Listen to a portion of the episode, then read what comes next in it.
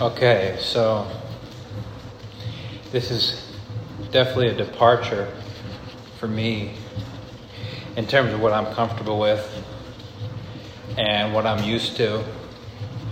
Um, I used to be very expressive with how I was feeling, or at least how I thought I was feeling. I used to share more things about my life, more things that I was doing or up to. And a lot of that was me just trying to, uh, I think, find myself, you know, find my voice. And looking back also, a lot of it was vanity, trying to just become something or become someone important, whatever that means. But, um, you know, what comes to mind is influencing or having some sort of important social media presence.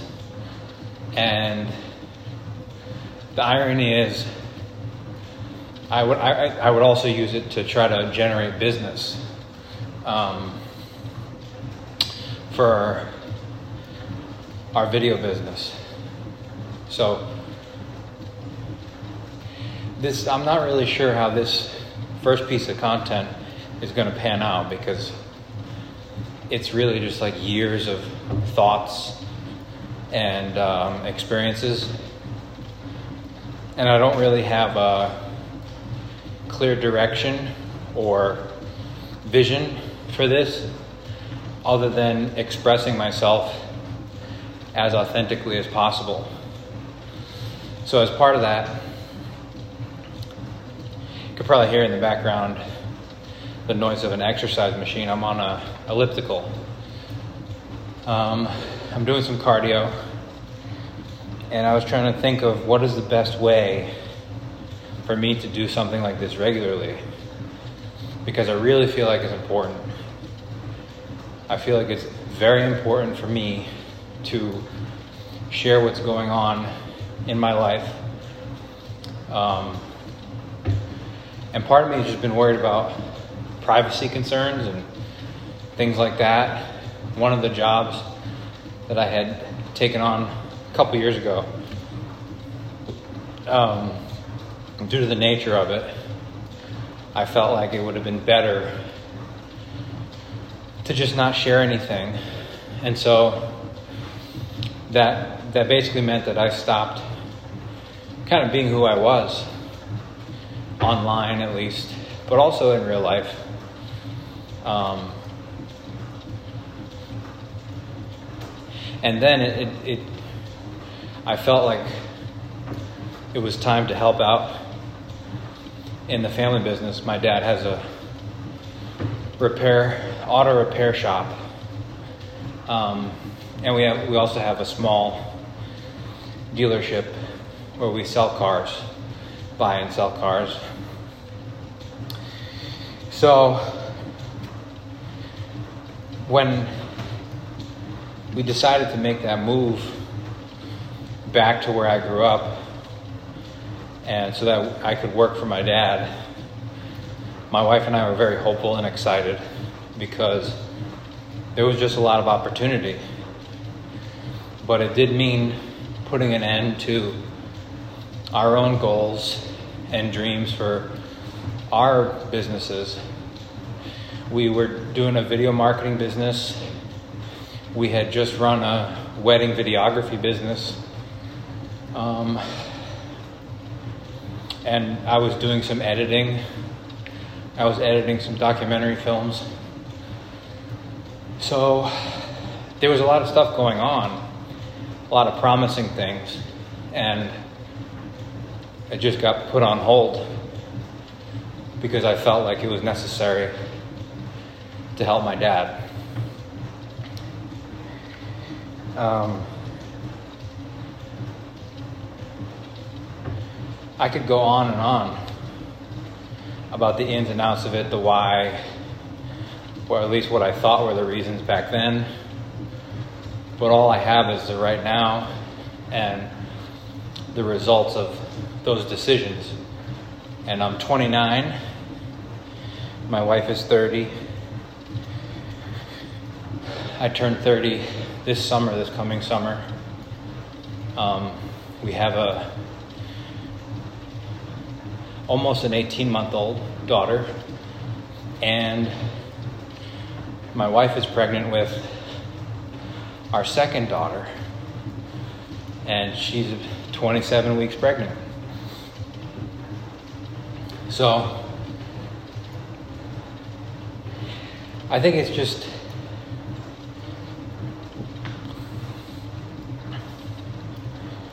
the awareness that my life is real now. It's real. Once you have kids, everything becomes real, everything becomes amplified. And uh, I don't want to squander the time that God is giving me.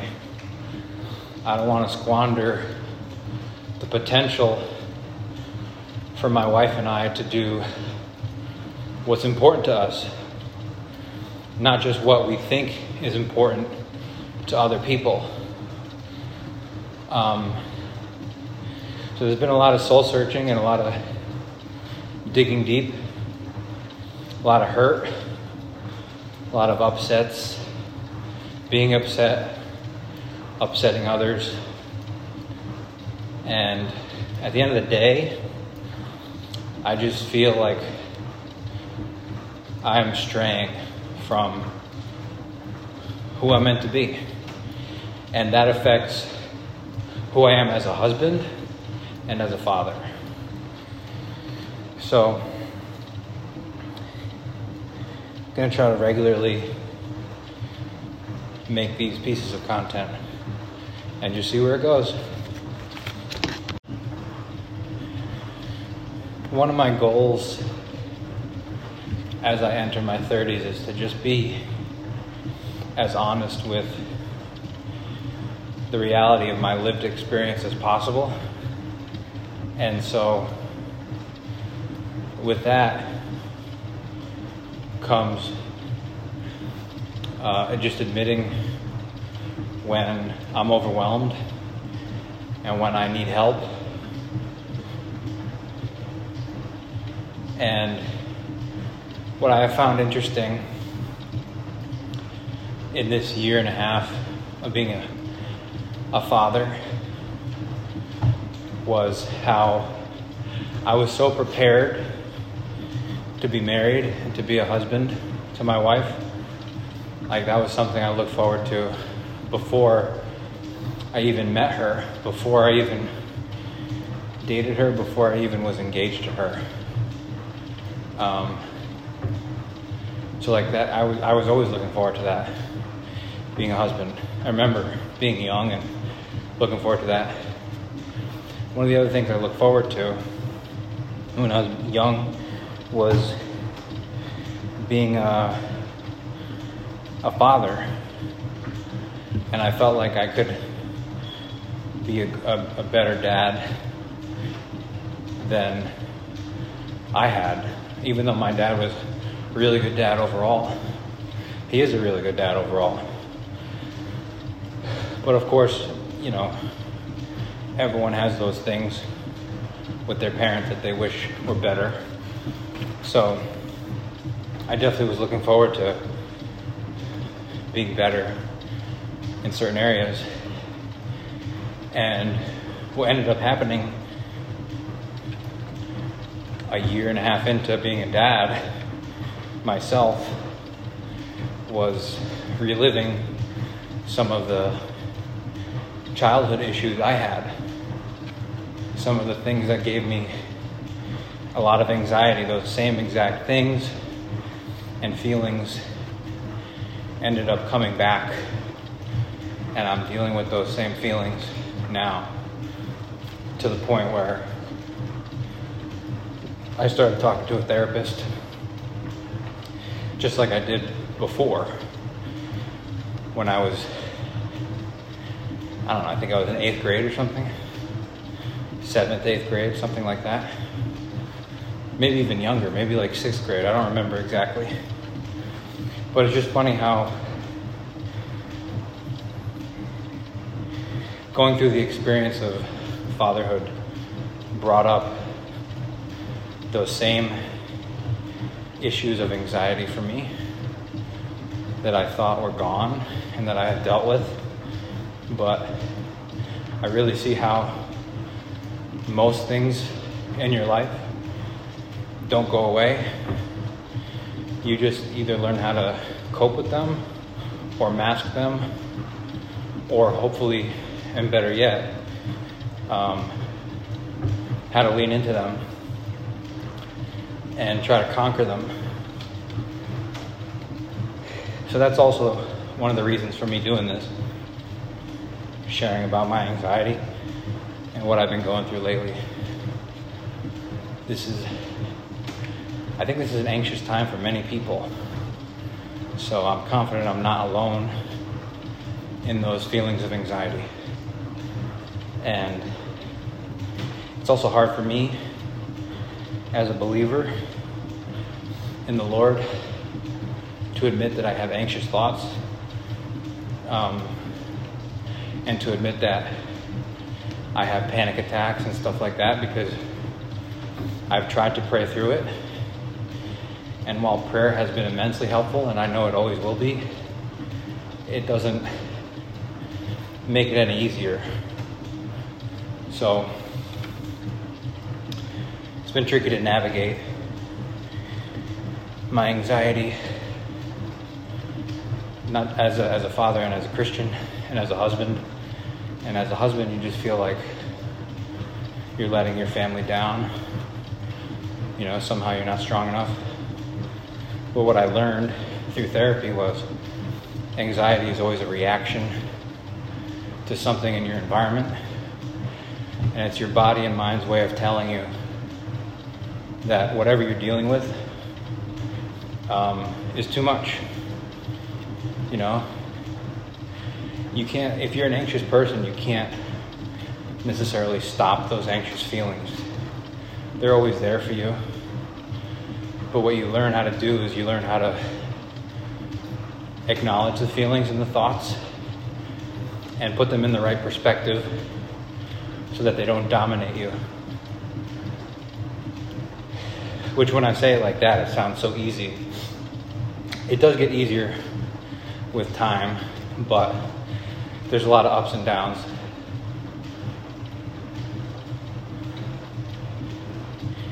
And sometimes the things, the thoughts that you thought you overcame, they'll come back.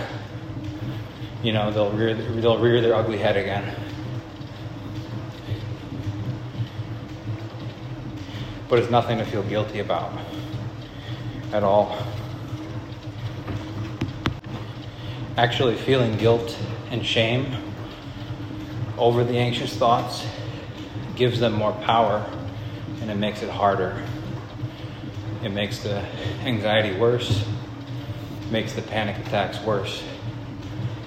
And there's really no point in fighting them you know? You really just have to accept them, kind of become friends with those negative thoughts. Not like friendly, but it's hard, it's hard to of have to think about it more, what I mean by that, but what I know has worked for me is doing more cardio because there's not just the physical benefit, there really is a strong association, at least for me personally, but also you can look this up between extended periods of cardiovascular exercise and improving your mental state. For me, I was always into lifting, like hour of lifting, four, five, six times a week. But as my anxiety got worse and worse recently, I was finding that the lifting was actually making it worse.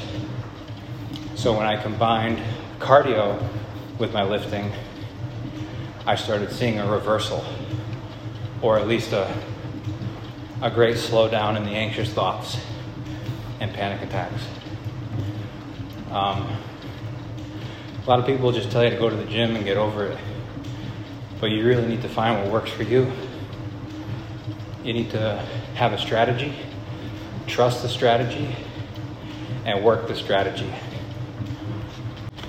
And for me, it took me a couple months to acknowledge that I could benefit from talking to a therapist. I really fought that hard. I resisted it. Um, but I, I eventually did it. My wife was really encouraging. And she was right. And you know, my mom had suggested it too. Um, I had thought about it myself because I had done therapy before when I was really young teenager, adolescent. But I remember I went, back then I was only in therapy like I want to say two or three months, and eventually I learned to just accept those thoughts and feelings, and they faded. But you know, 18 years later or whatever, they're back and they're more pronounced because now I'm more sensitive. I have a daughter, I'm, I'm more aware of the preciousness of life. And so that has amplified all my latent fears and anxieties.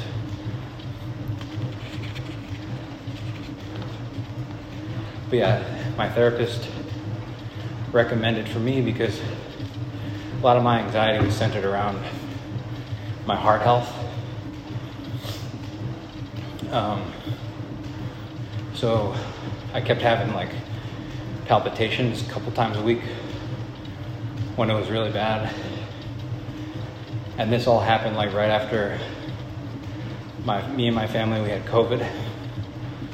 I just kept having palpitations and I just became fixated on this idea that I had some sort of latent heart issue, which really was my concern from childhood. I was always worried about that. We had someone in my class, her older brother, he actually died in a baseball practice because they found out he had a hole in his heart after he had already collapsed. Um, that always stuck with me. And of course, if you look at my adolescence, I had bad asthma, and I was in and out of the hospital multiple times with asthma attacks. And looking back, trying to connect the dots, I can see how probably a lot of that asthma, although it was like an autoimmune issue, I think it was definitely also related to my anxiety. So, this is something that I've always been dealing with. And um, you may think that you're doing better, but if you're not careful, these things will come back. Anyway, my therapist recommended that I get an Apple Watch to help me track my heart rate and my heartbeat to detect if I had atrial fibrillation or any other anomalies in my heart rhythm and I had resisted that a long time, even before. I, I never considered doing an Apple Watch because I was not a fan of another device, and I was not a fan of more electromagnetic frequency exposure to my body.